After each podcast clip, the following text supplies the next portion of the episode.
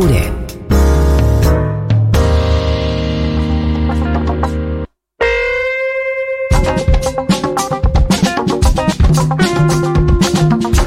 En la mayoría de los trabajos existe una figura que se llama día personal, por la que uno tiene algunos, una X cantidad de días al año que se puede tomar para lo que quiera y no tiene que explicar ni que los otros valoren la importancia. Así que todo el sindicato de oyentes acá con Milito. Bueno, está bien. igual lo dejamos Nadie ir. dijo que no se iba a tomar el día. Lo pareció un poco, no sé. Nos si- pareció Si vas, yo qué sé, a la extravagante. metalúrgica. Si mi tío va a la, a, a- al laburo a decirle que mañana no va a ir al Se horno. recibe un amigo. Porque se recibe un amigo. Pero aparte, ni siquiera es personal, casi. En el ¿Sabes día de uso personal no sé si le va a figurar mucho. Porque además ni es personal, en realidad es de un amigo, igual sí es personal. Sí, Escúchame, eh, Milito, vos mañana te vas a tomar el traba- eh, te vas a tomar el día. Además que Preguntale ya armaste tu operativo clamor ahí todo. ¿Qué le vamos a pedir a- del kiosco? Ah, una Coca-Colita para mí, Sí, coquita creo- común. Y yo mi almuerzo le voy a pedir. Ah, bueno. Le va a hacer una boludez. A ver, nos agarramos de la mano y del codo. Olvídate. Coquita común, Yo ¿qué estoy más? bien. Yo estoy bien. Chicos, aprovechen que mi gar- garpa Milito, ¿eh? No, no. Yo ahí te no. mando un mensaje. Menos, menos, menos. Yo te mando un mensaje. Sí, Bueno. chiques, yo estoy con Milito y con el oyente de recién. Aguante estar para los amigos en los momentos trascendentes de la vida y sus Mirá cómo- logros. mirá cómo Cuando encuentran- uno seguro acompaña Aliado, aliado, la todo el proceso. Son unos chantas, ¿cómo encuentran argumentos ya de todo tipo, no? Y una Los cosa, emocionales. Acá entra Levin a la mesa, por No, favor. no, ¿Qué tal? ¿Cómo le va? o ¿Qué tal, chiques? ¿Cómo están? Eh, ¿Cómo estás, Levin? Yo no estoy de acuerdo con eso. ¿Con qué? ¿Con que hay que Eh, estar con los amigos? Hay que estar con los amigos, si Sí. no vas al laburo te la bancás, te lo den cuenta y listo, y chao. Porque es lo mismo que dice del tío este Pitu, El absolutamente. la- claro. O hay excusas para los clase media y otras excusas para la gente de la clase trabajadora. No, Ahí está. Ahí exactamente. está. Igual vamos a aclarar que Milito mañana trabaja desde la casa. Ok, ok. Quiero decir que Milito No está colorado, atrás del vidrio colorado, está Milito, pobre. Trabaja Una de gana la de venir a trabajar mañana tiene, ¿no? Y más vale que trabaje. Yo iba a trabajar a doble porque me voy a ir a comprar la coquita que yo necesito. es muy gracioso porque si hubiera dicho, mira, mañana me trae una silla gamer de Mercado Libre, Sí. No hubiera este debate. eh, laburo de mi casa, por ahí nadie le decía nada. No, Pero sí, tiró- ¿cómo no? pero tiró, tengo ¿Quién que falta faltar. porque le traen No, una... pero la sinceridad lo, Sí. lo paró en el medio del debate. Porque él podía haber dicho cualquier cosa, ¿o no? Y no verías medio del debate. La mayoría que hice. Y tengo un mal. estudio médico, me compuse, qué sé yo, va inventando cosas. Para mí lo peor de todo es que está planteado como si él no laburara. Y va a laburar. Claro, Bueno, está bien. Esto en Google no pasa. En Por Google supuesto no que pasa. no. En Google ¿Quién no era? pasa. ¿San Pablo Artigo que te- tenía la misma? Bien, eh, Santiago, Estaba tratando de ¿cómo estás vos? Bien, bien, bien, bien. Eh, remontando un poco la semana, Sí. eh, feliz de estar acá en la FUTU como todos los lunes. Aunque Eh, sea lunes, ¿no? Aunque sea lunes, sí, sí, sí. Lo bueno del lunes es que hay FUTU. Sí. este, así que acá estamos, retomando la serie de columnas de derechos humanos fundamentales Bien. y salud mental. ¿Qué nos la- toca hoy? Hoy, primero quiero hacer una mini intro para, para que los oyentes tengan el, el panorama general muy rapidita y después vamos a este derecho a no ser discriminado y salud mental. Sí. Y un poco tenía que ver también con lo que estábamos hablando antes, medio en broma, ¿no? Este, por dónde pasa la discriminación, cuándo se puede y cuándo no se puede. Los derechos humanos, eh, seguramente todos los oyentes saben, están proclamados en 1948 por la Asamblea General de Naciones Unidas. Esto es posterior a la Segunda Guerra Mundial, el horror de la Segunda Guerra, este, y estos eh, 30 artículos que tiene la Declaración Universal de los Derechos Humanos. Tenemos derechos civiles y políticos y derechos económicos, sociales y culturales. Todos tienen que ver con la salud mental, obviamente. Sí. Los civiles y políticos son a la vida, a no ser sometido a la esclavitud, a no recibir daños ni torturas, a la no discriminación, que vamos a hablar hoy, a no ser detenido arbitrariamente, a la presunción de inocencia, a la privacidad, a la libre circulación, a la libertad de pensamiento y al derecho a la participación en la vida política. Fundamental. Lo primero que se troncha en un gobierno eh, dictatorial. Y después los derechos económicos, sociales y culturales son a la alimentación, a la educación, a la salud, a la vivienda, que ya hablamos, a la cultura y a la ciencia y a trabajar y descansar. Es muy interesante porque el concepto este, es que todos estos derechos son universales, o sea, eh, para todos y todas, son indivisibles, no se pueden dividir por una, decir, te doy una partecita y la otra no. Y aparte son interdependientes, es decir, mientras no está garantizados todos los derechos, te está faltando siempre algo. Ok, tenés vivienda pero no podés participar en política, no va. O, o todo o, o hay un problema de derechos humanos allí atrás. Esto forma parte de los tratados internacionales que nuestro país adoptó como parte de su sistema jurídico, con rango constitucional se fueron perfeccionando con el tiempo. ¿Por qué digo que todos tienen que ver con salud mental? Porque es evidente que las condiciones de vida, las condiciones diarias de vida de cada uno y cada una, y seguramente, perdón, a estos hay que agregarle los derechos humanos de las nuevas generaciones, ¿no? Como por ejemplo vivir en un, en un planeta ecológicamente saneado, etcétera, etcétera. Como los derechos que vienen este, de las corrientes del feminismo y al disponer del propio cuerpo y al aborto, a la interrupción legal del embarazo, etcétera. Todos estos derechos son interdependientes y su, su, su- su violación genera distintos tipos de sufrimiento y de padecimiento mental. Es importante distinguir padecimiento mental de enfermedad mental. Enfermedad mental es la que estudiamos los psiquiatras. Eh, a veces en castellano se dice trastornos mentales. Sí. No tiene que ver con ser un trastornado. Es la palabra eh, que se usa en castellano para traducir en inglés disorder. Nosotros no decimos desorden o desarreglo. Eh, una cosa es la lista de las enfermedades o trastornos mentales conocidas y las discusiones que hay cada tanto a los tirones de pelo eh, para ver si se amplía o se achica esa lista. Sobre eso hablamos alguna vez en una columna, la tendencia un poco ridícula, un poco impulsada por la industria farmacéutica, un poco impulsada por algunas modas del hemisferio norte de aumentar y aumentar esa lista de enfermedades. De maneras este, a veces El- ridículas. la tendencia e es que se aumenta, ¿no? Como hay cada vez más diagnósticos Sí, precisos sobre lo que antes era Es que se aumenta. eh, medio loquillo y hoy tiene un nombre. pero eh, no siempre esas nuevas entidades tienen una solidez Mm. eh, epistemológica Sí. suficiente. A veces son una ridiculez total. A ¿Tenés veces algún son- ejemplo? Sí. A veces ¿Cuál te son parece a vos control una ri- social Sí. puro. Por ejemplo, eh, disforia premenstrual. Ah, ¿qué mierda es eso? Ese es el, eh, el ataque El momento de de- locura, sí. el ataque de locura que le agarra a las mujeres en edad fértil cuando le está por venir. ¿No es cierto? Eso es un. Pero un eso está en algún listado de- Sí, ahora ya no. Pero es un es, eh, machirulísimo, absoluto, inaceptable. Por ejemplo, la homosexualidad hasta la década del 70 como una enfermedad mental. Por ejemplo, eh, el trastorno explosivo intermitente en los niños. ¿No? Los nenes que te- se enojan y, y gritan recibían, ahora no, ese diagnóstico ridiculísimo, también muy autoritario. Pero lo que Aldana Contreras dice que son los berrinches, por ejemplo, un nene de tres años. por ejemplo, como un trastorno mental ya no se consideran así. Por ejemplo, si todos los niños están trastornados. hubo un trastorno mental que no entró en la última clasificación de la American Psychiatric Association por un tantito así, como decía el chavo, Sí. que es el trastorno por hipersexualidad. Es decir, coger mucho al estilo Michael Douglas, que se Sí. tuvo que internar un día porque parece que... un chanta. Un No, chanta, es- total. un chanta Eso- total. eso- Otro. ¿Cómo? Claro, te vas a buscar Ese eh, diagnóstico es una diagnóstico. excusa de uno que Ahí se tenemos a- una para Milito también, puede decir que este, la hipersexualidad lo hace, lo, lo previene de venir al trabajo, incluso para cuidar excompañero. Pero aparte, Eh, cuando se lo conoces solamente una persona famosa que lo usa de excusa. Esto es eh, el- la parte ridícula del asunto, sin embargo, ha generado un montón de lío. Eh, lo cual no quiere decir que no existan trastornos mentales de verdad, verdad, eh, que ocasionan un montón de sufrimiento y que también hablamos. Pero del otro lado hablamos de padecimiento o sufrimiento mental. La injusticia social genera sufrimiento mental. A veces también trastornos mentales. Secundarios, no primarios. Es decir, si uno vive en la calle, no tiene trabajo, no tiene acceso a la educación, eh, la gente no te trata bien, como te ven te tratan, como dice la filósofa nonagenaria, eh, esa persona no la va a pasar bien.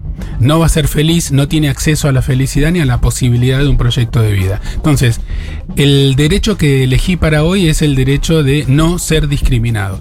Pensemos un segundo la cantidad de veces que hemos rondando, que hemos rondado este tema. Eh, en- de lunes a viernes en Segurola y en las columnas de salud mental.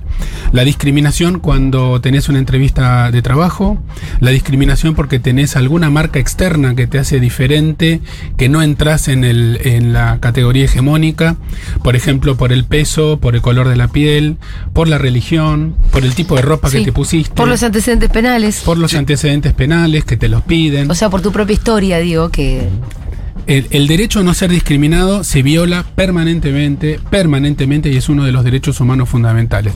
La gente sufre muchísimo. El bullying es una muestra de cómo se viola el derecho a no ser discriminado y cómo cuesta en este mundo tan eh, violento, cómo cuesta construir amor por la diferencia. Ahora, eh, el, el bullying entra en la, eh, dentro de la familia de las discriminaciones porque hay muchas veces que sí se da por alguna marca de estas por pertenecer a un determinado colectivo, ¿no?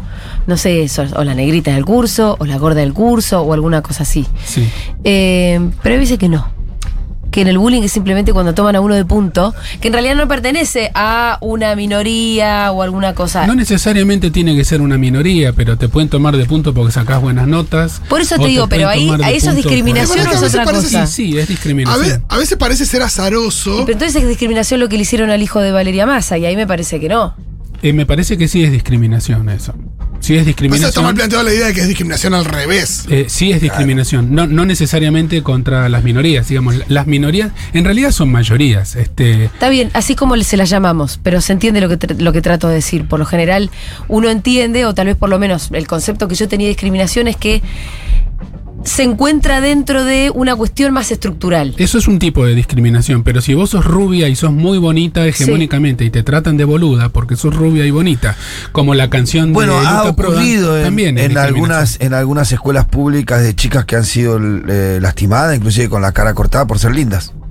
por ser lindas en un Eh, sentido o sea, la acusación, la acusación del resto de las compañeras era esa.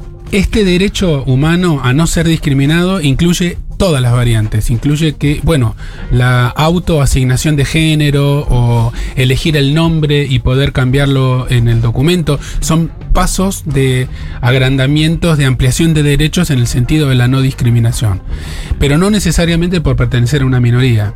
Eh, te pueden discriminar porque te gusta la música clásica en vez de, en vez de la música que escucha la mayoría. De sí, por ahí algunas discriminaciones son más frecuentes que otras, qué sé yo. No, claro. Por ahí es más difícil ver una discriminación de un sector, de alguien de un sector popular o un sector más pudiente, porque creo que es comúnmente el, el que se, el que se encuentra fuera de su lugar de confort es el del sector popular cuando se cruza con el de otro sector. ¿no? Que la mayoría de las veces un pibe de un barrio popular se cruza con alguien de otro sector o pidiendo en un bar o pidiendo moneda o vendiendo en la vereda, no se cruza en ámbitos en donde seguramente el otro son más que él inclusive. En las pocas veces en donde con chicos de los barrios populares se encuentra con un pibe de otro sector social que lo eh, lo que termina ocurriendo es un hecho de discriminación, lo terminan agrediendo al pibe por pertenecer a otro sector social. 100%, y eso es, es Eh, uno es más frecuente y el otro es menos frecuente. menos es Sí, lo y uno es un problema, digo, instalado en la sociedad, digo, absolutamente extendido, y el otro es eh, más bien una excepción. Claro. Pasa mucho con las personas que tienen trastornos mentales, eh, que son discriminados y son apartados y no son contratados este, en los trabajos. Por eso, este tipo de cuestiones se lleva muchas veces en secreto y sin decirlo en voz alta y sin confesarlo. ¿Y usted toma alguna medicación cuando usted hace una entrevista laboral? No, no, ninguna medicación y tiene un pastillero que parece Sí. un sonajero, pero se dice que no. Eh, y así, eh, por supuesto, hay rasgos que están más asociados a, a- la discriminación de minorías, como decía Pitu, y otros que están menos asociados, pero que también generan el padecimiento de sentirse aislados o, o aisladas. Pasa que me imagino que deben haber algu- algunos trastornos mentales un poco inhabilitantes también para el trabajo. Hay trastornos que son más inhabilitantes que otros, pero todo el mundo que tiene un trastorno mental, por grave que sea, eh, solamente está inhabilitado en momentos este, discretos, en momentos eh, chicos, y pasa la mayor parte del tiempo, o debería tener la oportunidad de hacer otras cosas y de, plan- de compartir con el resto de los, este, de los congéneres tareas eh, cotidianas y habituales. Hay algunas pocas discapacidades que son muy, muy graves y que necesitan una asistencia constante. Es una minoría.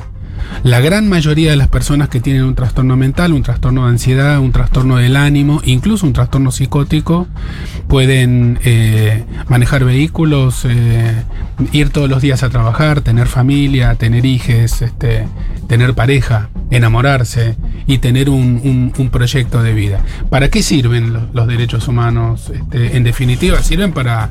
Son un, son un horizonte ideal, obviamente se violan todos los días. Eh, hablamos de la vivienda hace dos semanas acá. Este, y vamos a seguir con el resto de los derechos este, sociales y políticos. El derecho a participar en política también es, es fundamental para la salud mental. El derecho a cambiar el mundo es un derecho fundamental para la salud mental. ¿Qué es, en definitiva, la salud mental? Es la posibilidad de expresarse de la manera más auténtica posible con las cosas que cada uno trae al mundo y que cada uno elige. Cuando te discriminan, eh, por distintos motivos, te están micro disminuyendo esa libertad para poder implementar tus rasgos de personalidad de una manera libre. Por eso la discriminación genera padecimiento mental. Y la discriminación en todos, todos los niveles. Acá eh, se abre una discusión mucho más sutil, que es eh, eh, un mundo políticamente correcto eh, 24 por 7 es imposible y es indeseable también, porque si no, no existiría el humor, por ejemplo. Entonces, ¿dónde empieza el humor y dónde termina el humor? ¿Dónde empieza la joda de Boca versus River? A mí no me haces poner una camiseta de Boca, Pitu, bajo ningún concepto. Lo venía escuchando que me en el 128, nunca. Entonces, digo, este, claro, yo me pongo una de Boca y vos te pones una de River. Eso es lo que yo decía, que, estamos- que los amigos van a tener que ahí, Si lo ahí. hacemos eso, nos tomamos la Porque foto. si no es un sádico. Aparte, Sí. aparte uno de los chicos está escuchando, que está ahí en el sur, entonces ya nos grabó todo lo que dijo Julia.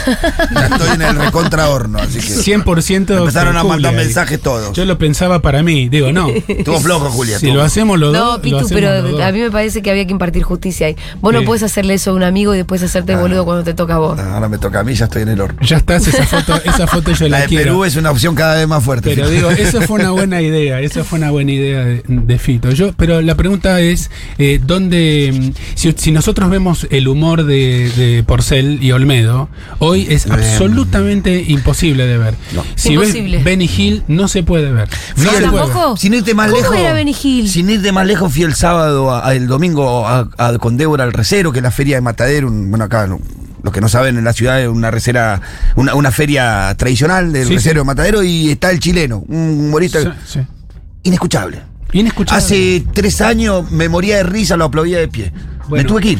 ¿Y qué? Pero Eh, chistes de a puto, de sí, mina, a de cargar a aquella boliviana gorda sin diente, todo Ah, así. qué horrible. Pero viste cuando mirá así, sin flaco. Te Eso me hacía. a pero eso me hacía reír hace cuatro años, Julia, de sí, verdad. sí, y sí, y a todos íbamos a a ver al chileno ahí a Reino. Digo, la verdad, me fui totalmente Bueno, enojado. Corona, Corona no puede contar más Sí, chistes pero de ese me, tipo. me contás de Benny Hill porque no me acuerdo. Para mí era re físico. Benny Hill, Era, se- sí. eh, Benny Hill utilizaba a las mujeres en la Ah. década del 70 y el 80 como secretarias, Ah. mu- Le mujeres levantaba la pollera. pechugonas, le levantaba la pollera, le agarraba al viejito pelado y le pegaba en la pegaba, cabeza, sí, cachetazo en la cabeza. Que era bastante verde el viejito también, andaba correteando siempre a alguien. siempre tiene una parte muy fina y tiene una parte que hoy es imposible ver. Entonces, cuando hablo de discriminación, hablo de la macrodiscriminación. La microdiscriminación es una discusión que hoy eh, se juntan cinco humoristas alrededor de la mesa, es muy interesante esta discusión, y no se terminan de poner de acuerdo. ¿Está bien cargar a las colectividades o no?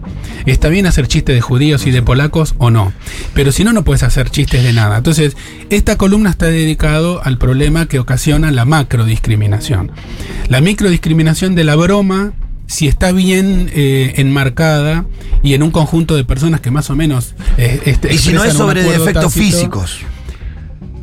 O en realidad por eso se Yo, inventó- mira, justo este, este debate, perdón, eh, lo tuve con Kiara el otro día, que me preguntaba qué era cargar, cuál era la diferencia de cargar Sí. y de bullying.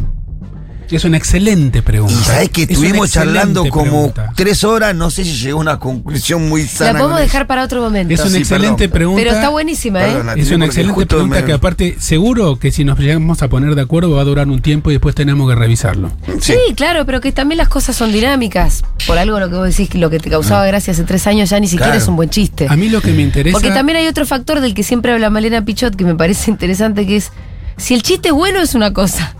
Si encima el chiste no es bueno. Claro, porque- también es eso, porque, si encima el chiste en Es una es una excusa para ser discriminatorio. En Por la eso se columna que escribe, El, el sí. autohumor. Este, eh, es, ese tiene menos, mismo. tiene menos límites. Si yo, este, que me llamo Levin, hago chiste de judíos, queda un poco mejor que si yo me llamo Wagner y hago chiste de judíos. Sí, al mismo tiempo, si vos haces chistes de judíos con la misma lógica que los puede hacer Wagner, o, digo, o alguien que. eh, digo, vos de alguna manera pues estás de alguna manera eh, también potenciando esa, estima- esa estigmatización. Y Estamos demás. entrando en el tema del humor que yo lo propongo como una columna. Lo podemos Ah, dejar no, columna para el lunes que viene porque Carral me está haciendo así. ya- Lo que yo quiero dejar El- el- recontra claro es que estamos hablando de derechos humanos fundamentales. El derecho a la vivienda que hablamos, el derecho a no ser discriminados son derechos humanos fundamentales. Cuando se violan, eso tiene consecuencias en la salud mental. Y la semana que viene vamos a elegir alguno para continuar y seguir adelante, siempre y cuando la realidad no nos tire por arriba de la cabeza alguna urgencia. Muchas gracias, Santiago Levín. Besos, gracias. Hasta el lunes que viene. Futurock.